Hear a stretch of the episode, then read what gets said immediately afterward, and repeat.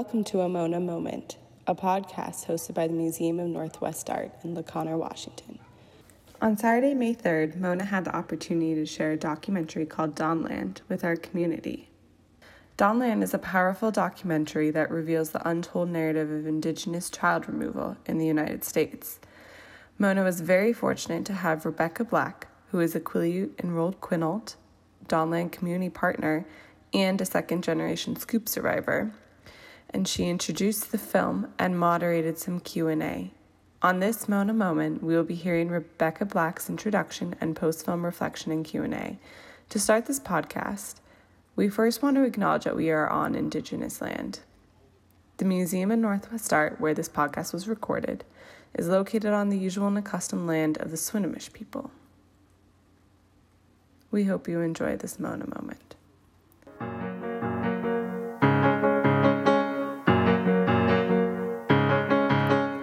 Welcome, everyone. Hello. We are so grateful you could be with us today. So my name is Ellie Cross, and I'm the Education Director here at Mona. Um, and we are just so grateful that we have the opportunity to share Dawnland with you. Can you all hear me in the back? It's good? Okay.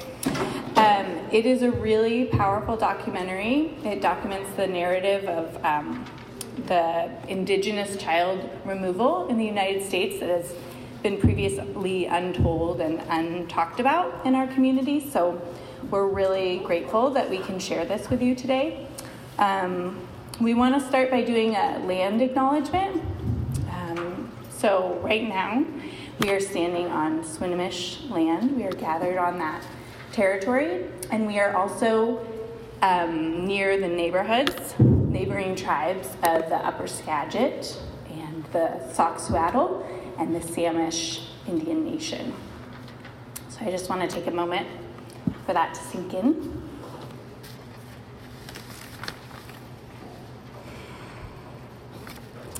And we are also very lucky to have Rebecca Black with us today. Um, she, I've heard her speak before, and it is very powerful um, and emotional. And she's gonna help introduce the film and also to moderate some Q and A afterwards with us. Rebecca Black is a Quileute enrolled Quinault, a Dawnland community partner, um, and she's also a second generation scoop survivor herself. So please join me in welcoming Rebecca Black.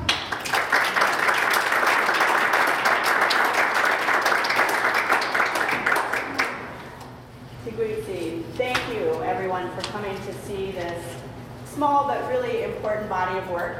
Um, as um, was said, I am a community partner um, with the directing team of this uh, film you're about to see, um, which means that um, because of my story and the work that I do around Indian child welfare, Um, the directors reached out to me because they are non-native. Um, they have an impact director who is, um, who they did hire, um, and they work directly with Sandy Whitehawk, who is a member of the Truth and Reconciliation Commission.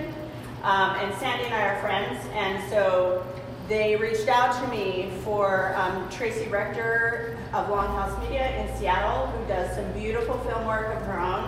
Um, is is busy with her own work, and so they reached out to me and they asked me to um, preview the director's cut before they went to final editing, um, and then um, they've also asked me to um, teach this summer at the Upstander Academy uh, in Boston, um, which teaches educators. It's a week-long immersion um, camp for teachers. Um, that teaches the real genocidal history of our country.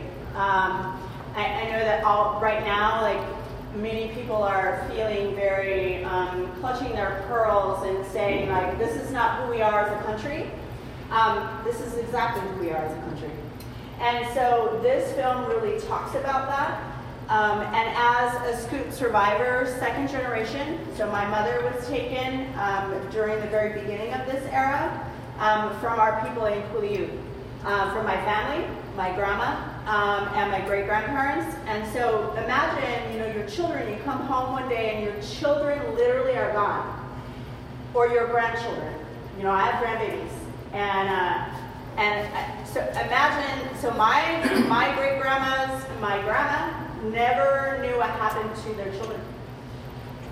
Uh, before, you know, living in a um, a small tribal community in Lapush, it, it's pretty isolated.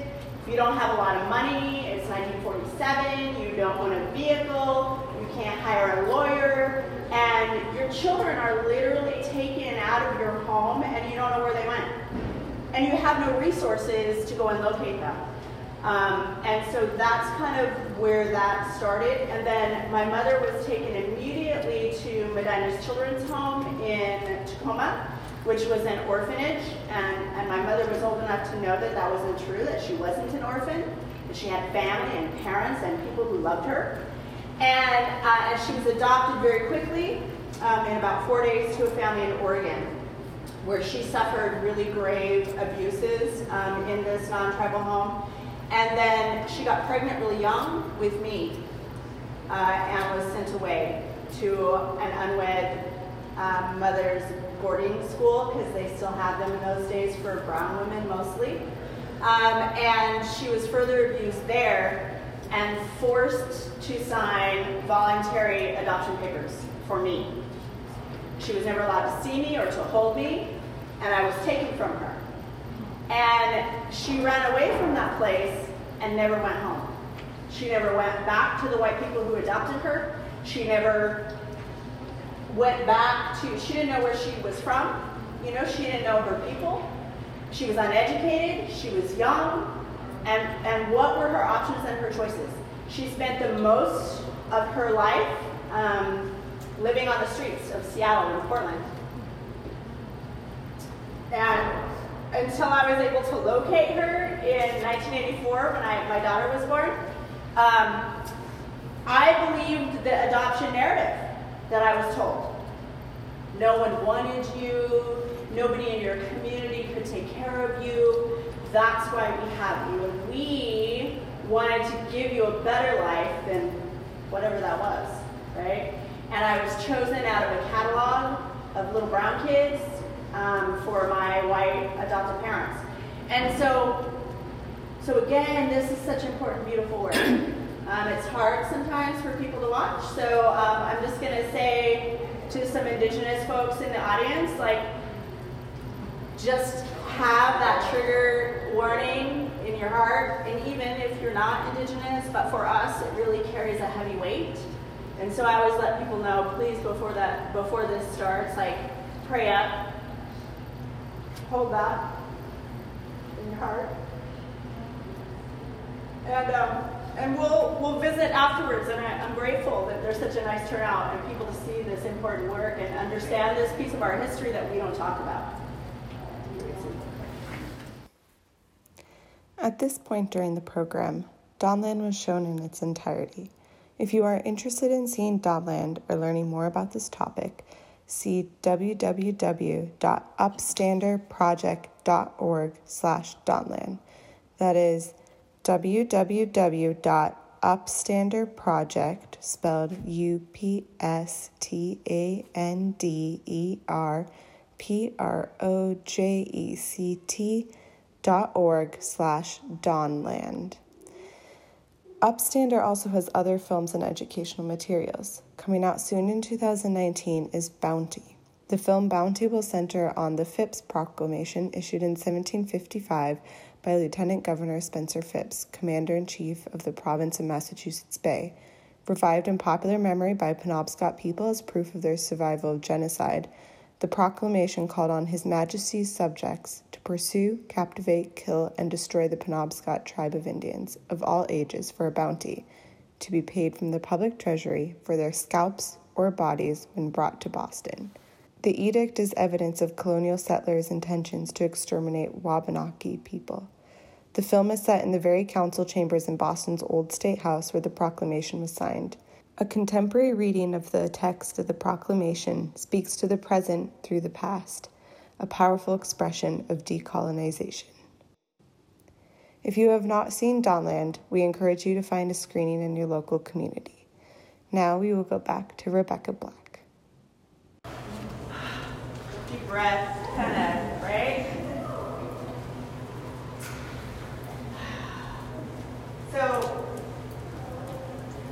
I think that it's just really important that um, those of you that, you know, took time out today, and it's a Saturday and it's beautiful weather outside and the opening of, you know, boating season, um, you know, to, to learn about this little talked about piece of history. Um, and, and it's important to think about um, what that looks like today.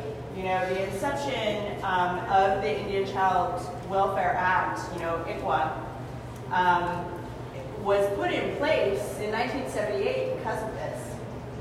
This wasn't just some, um, you know, it became federal law um, because we were bleeding our children out of our communities at a rate that was unimaginable in our communities. And like the commission said, the unfortunate thing is that when a Truth and Reconciliation Commission comes together, it's usually because there's civil unrest. Desmond Tutu did that work because the, their country was imploding, not because something was happening to indigenous people in our country, because we don't talk about that. Because somehow, somewhere along the way, the humanity of our people is not recognized in the same way and in the same vein. And somehow our children are not as important as others. And that's just the truth of it. The institutional racism that, that continues today in, in child welfare, in Indian child welfare with the state. So because of my lived experience um, and the things that my family endured, um, when I moved home to Lakota, I went to school here, I grew up here, and I moved away. And uh, Swinomish, you know, are not my people, but, but they are my people, because this is where I reconnected with a tribal community as a young girl. And I ran away from my adoptive family, abusive family, um, at thirteen, and I never went back. And thank God for people in Swinomish that took me in, because that's what we do as Indian people. That took me in, and I couch surfed, and I and, and and families took care of this. I don't know where she came from, this little Indian girl, you know. And and thank God for that, and thank God for Swinomish and your family, because I was suicidal at twelve. That's not normal for a twelve-year-old child. And yet, because of the disconnection to my people and my family and my culture, I was. And that happens often to our children in care. So when when when the commissioner, right, the the you know the state's attorney general's office, when he was talking about Auschwitz, you know, and, and saying like, oh, well, this isn't genocide. Well, you know. The, the commission used the word cultural genocide. That's just straight up genocide, y'all. Like, we can try to soften it and make it a little prettier, call it cultural genocide. It's genocide. The largest genocide in the history of the world, sixty-three million indigenous people, sixty-three million indigenous people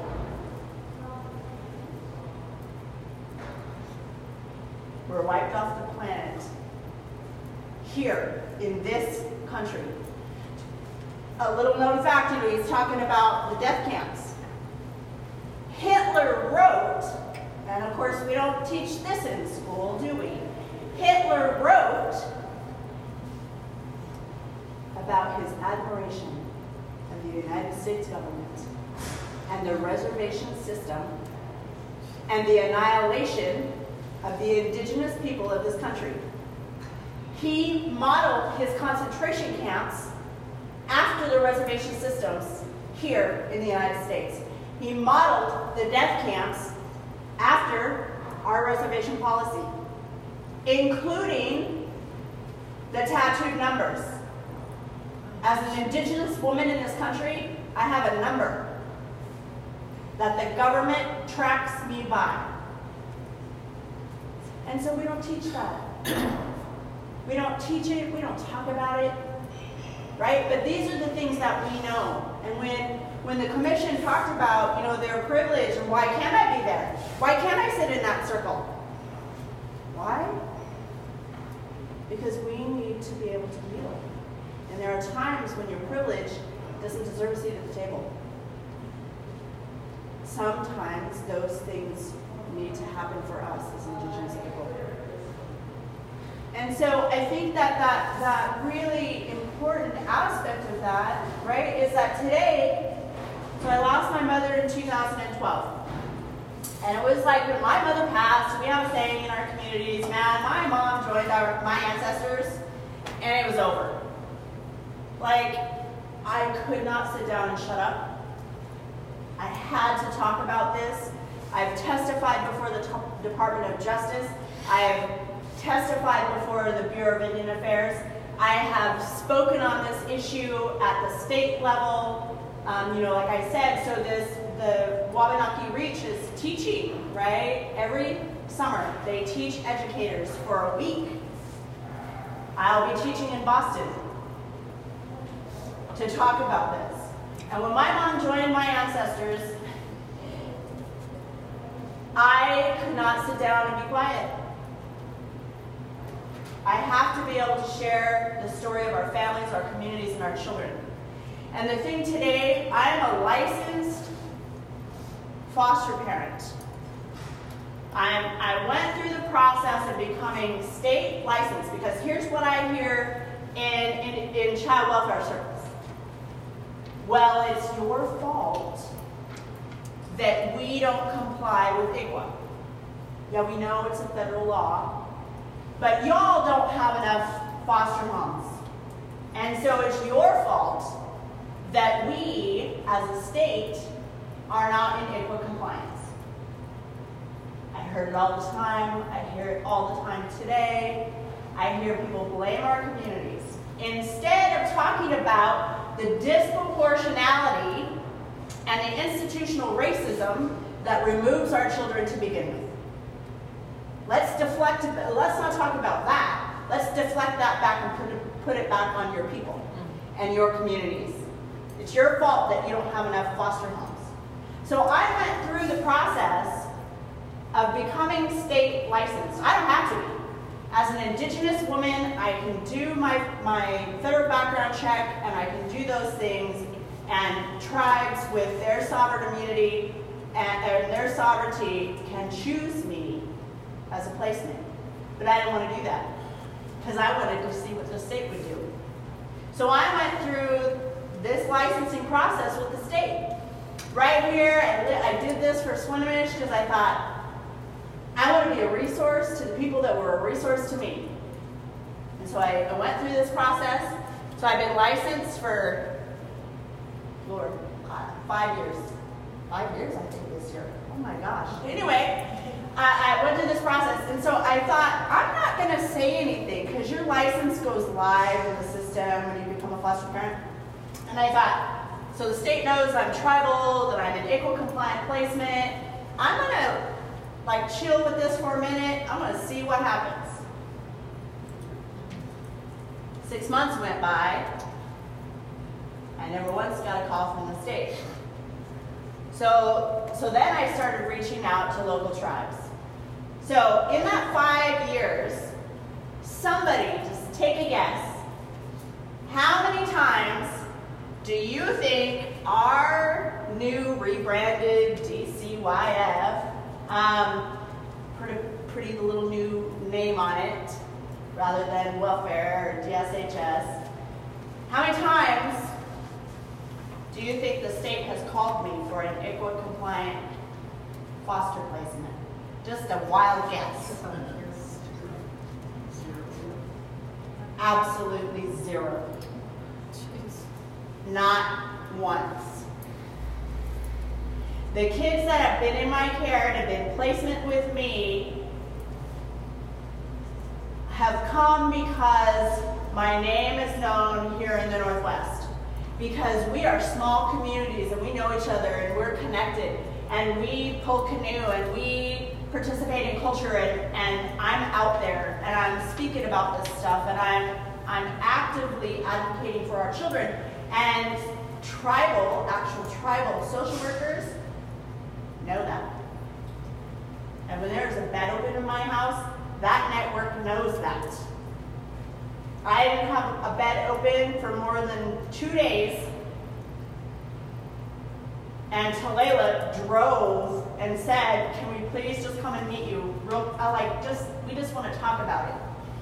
And they drove here and inspected my house, and the next day I had two little boys that I'm that I've been raising that are immersed in their culture. They're a part of our Swinomish community. They poke canoe, they're in the smokehouse all winter. They are immersed in everything that makes us who we are as Indigenous people.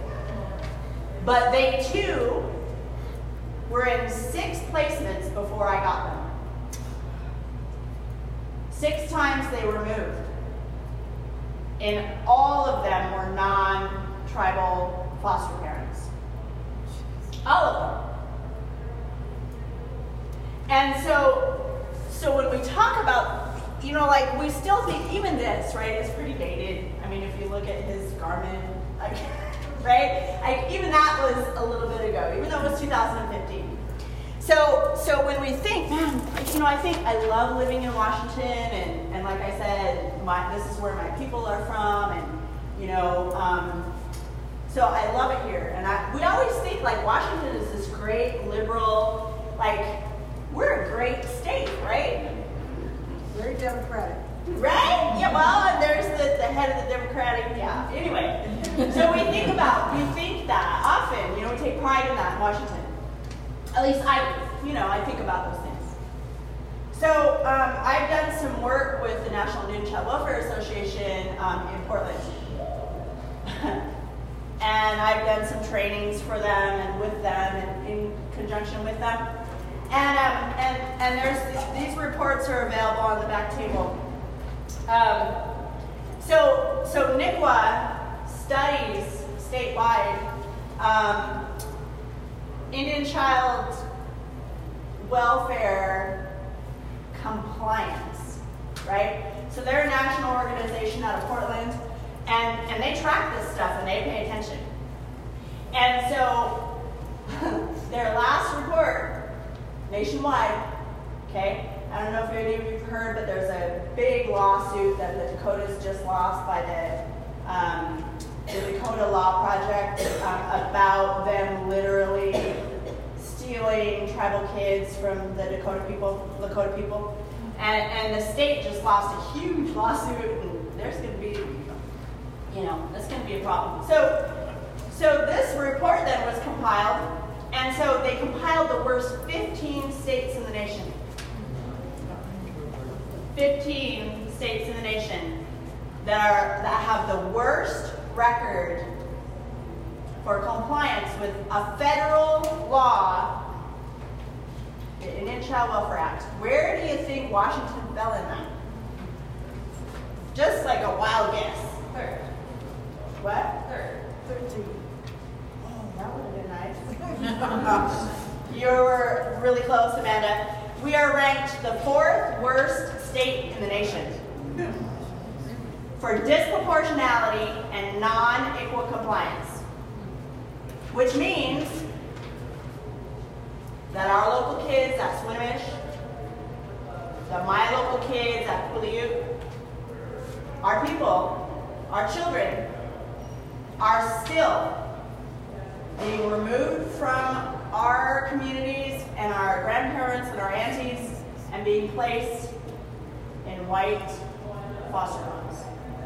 And I'm not saying that, that other foster parents aren't awesome, because anybody who does this work is amazing. It's not an easy task, and uh, it wasn't something that I was sure I was ready to do. Um, so I'm not saying that. I'm not bashing on non-tribal foster parents, because man, anybody that is in the trenches to help our children, I'm all about it. What I am saying is that we're delusional when we talk about things that are happening at the border right now, and children are being separated from their families and their parents, and they may, may never go home, and they may never be reunited. Adoption is a billion dollar industry in this country. Billions. The adoption lawyers of America fight us every chance they get in court to keep our kids, because that white privilege of those foster parents, what do you mean I can't keep them? But they're mine. Right now, those children in foster care have an inherent right to the citizenry of the nation of their birth. Amen. The nation of their birth. And, and when they are taken away from us in our communities, often what happens is that non-tribal folks who adopt them or want to keep them don't ever reconnect them. And then what happens? Exactly what happened to them. That pain, that addiction, that stuff that they're trying to cover up through that loss of what they would have had, can kill them. And yet we don't talk about that. It almost killed me. It did kill my mother. My mother died of a broken heart.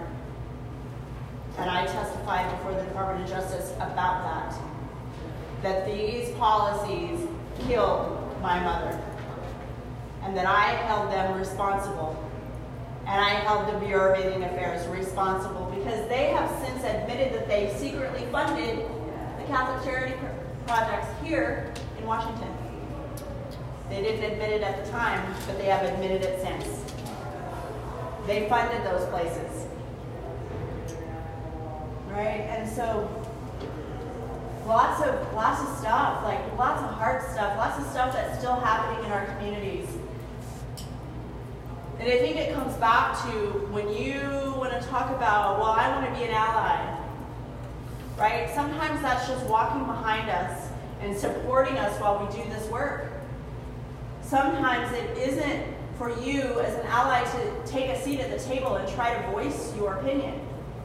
Sometimes it's you walking alongside us and supporting us, correcting people who talk about those Indians, correcting people who talk about, well, they have every right to keep that Indian child, right? Understanding the true nature of what's happening to our children and in our communities is so important. And it doesn't happen a lot. I mean, people want... You know, people say that they want to do that, but they don't want to sit with the hard conversation of institutional racism. They don't want to sit in the hard conversation of how you've been complicit.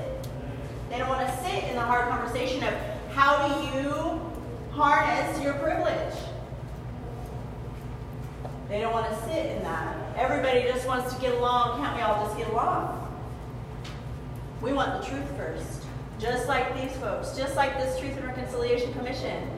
And they realized, I mean, the beautiful thing by walking with indigenous people, they realized that they were wrong. Like, man, we gotta come into these communities in their way, not in our way.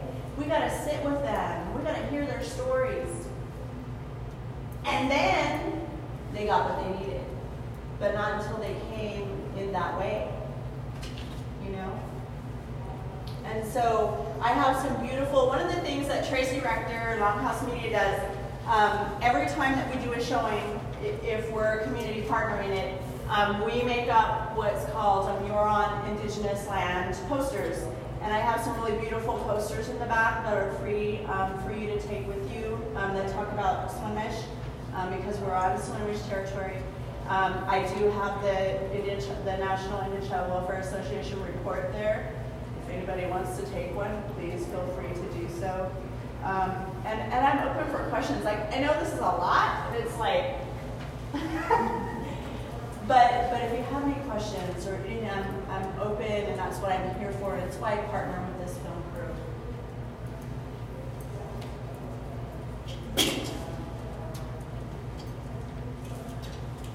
crew. I, uh, I just want to say thank you so much for uh, being here and sharing.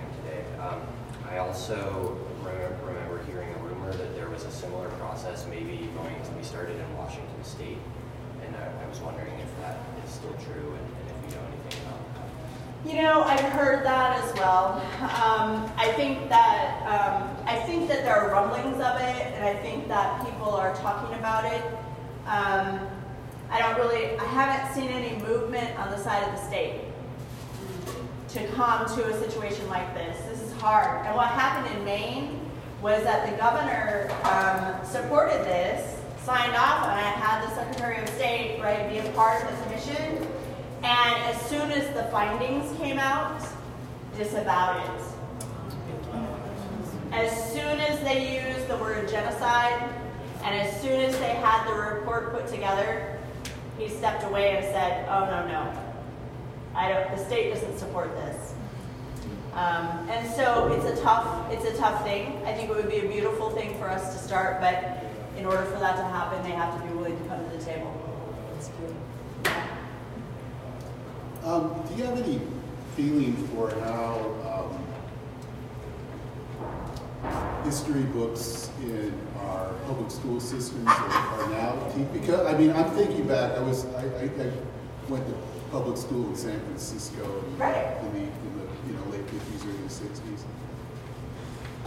And my major takeaway from the history books, you know, you kind of were led to come to the conclusion genocide was never used, but we'll use the word because that's what it was. Right. Genocide was just sort of this byproduct of uh, the pioneers, yeah. you know, going out west, and it was kind of too bad. But you know what? Let's not get stuck here. Let's kind of right. let's, let's move, let's move on along now. Yeah, first.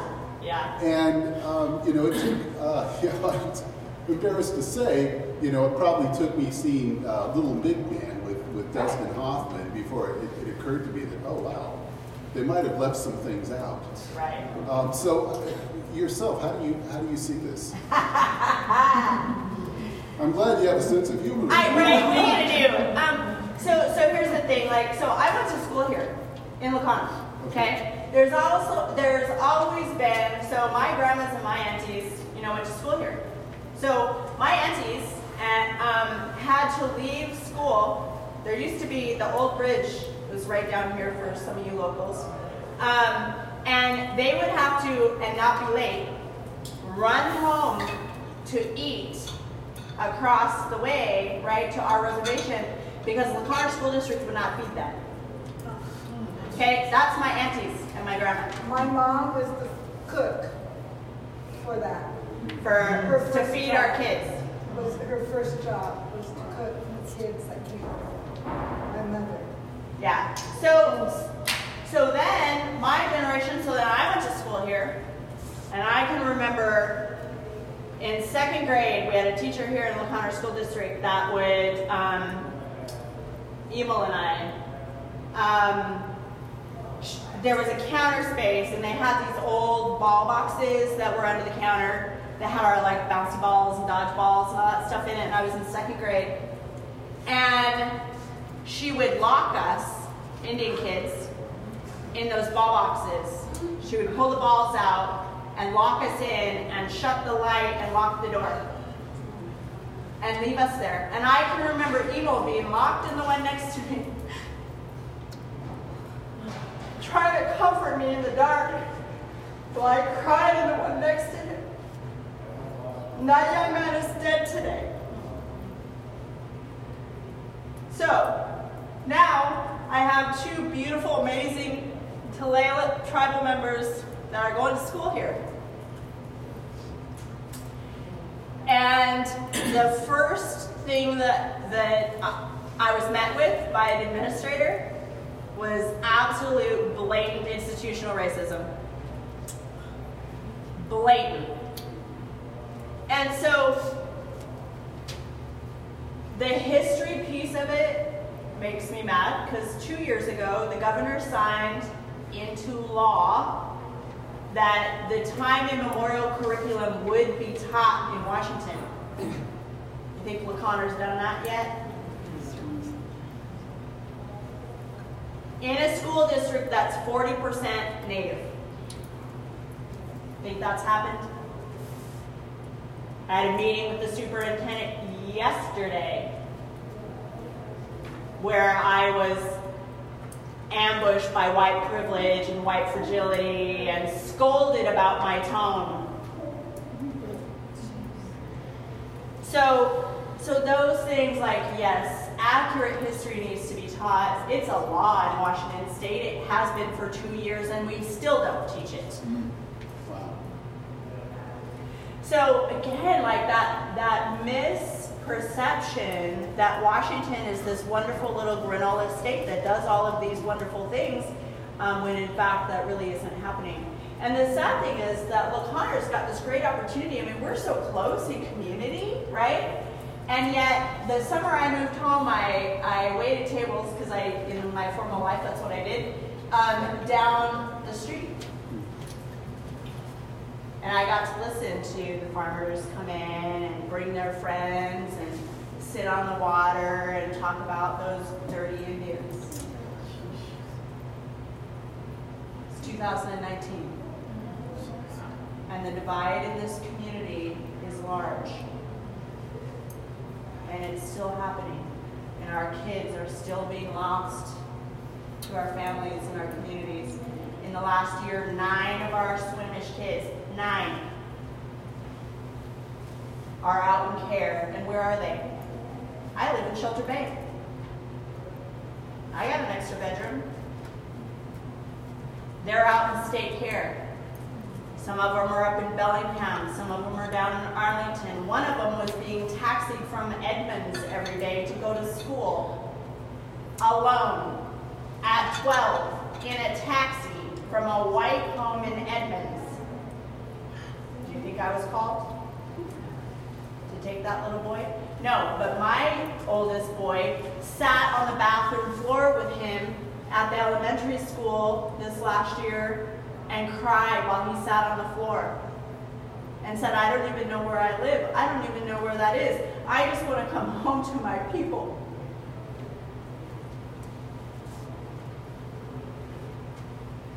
So this isn't a far away history. It's something that's continuing today against our families, against our children.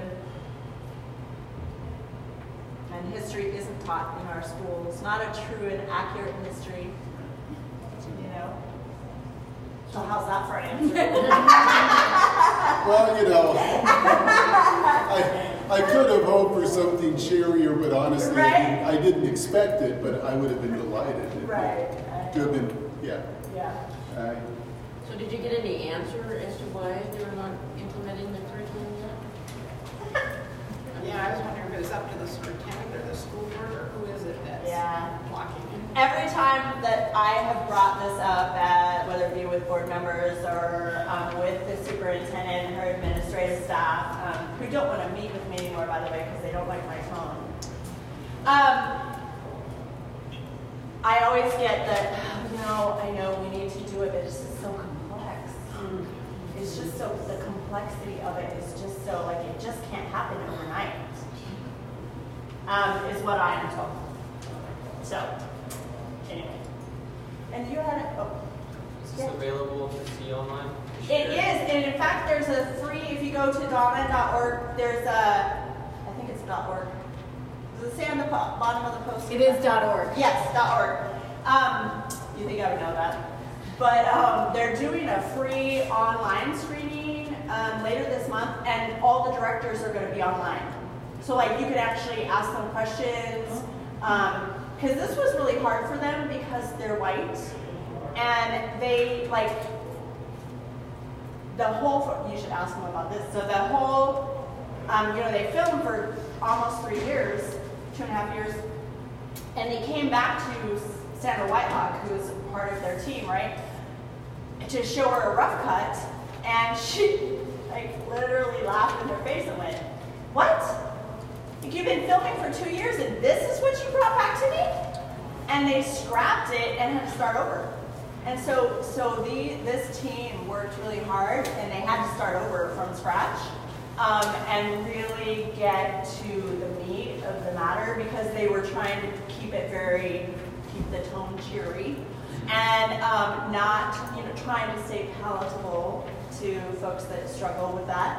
And um, and Sandra said, yeah, oh no, no. And so they went back to the drawing board. But anyway, so they're going to be doing a screening. If you look at it online, and all the directors will be there to be able to answer your questions. Um, but then you can also rent it, and um, on the website. And you can always, um, there's a space for folks to do a community showing, or like if you belong to an organization that you go, wow, I think we should probably talk about this. Um, you can do that. You can request a community partner to come and talk with your group.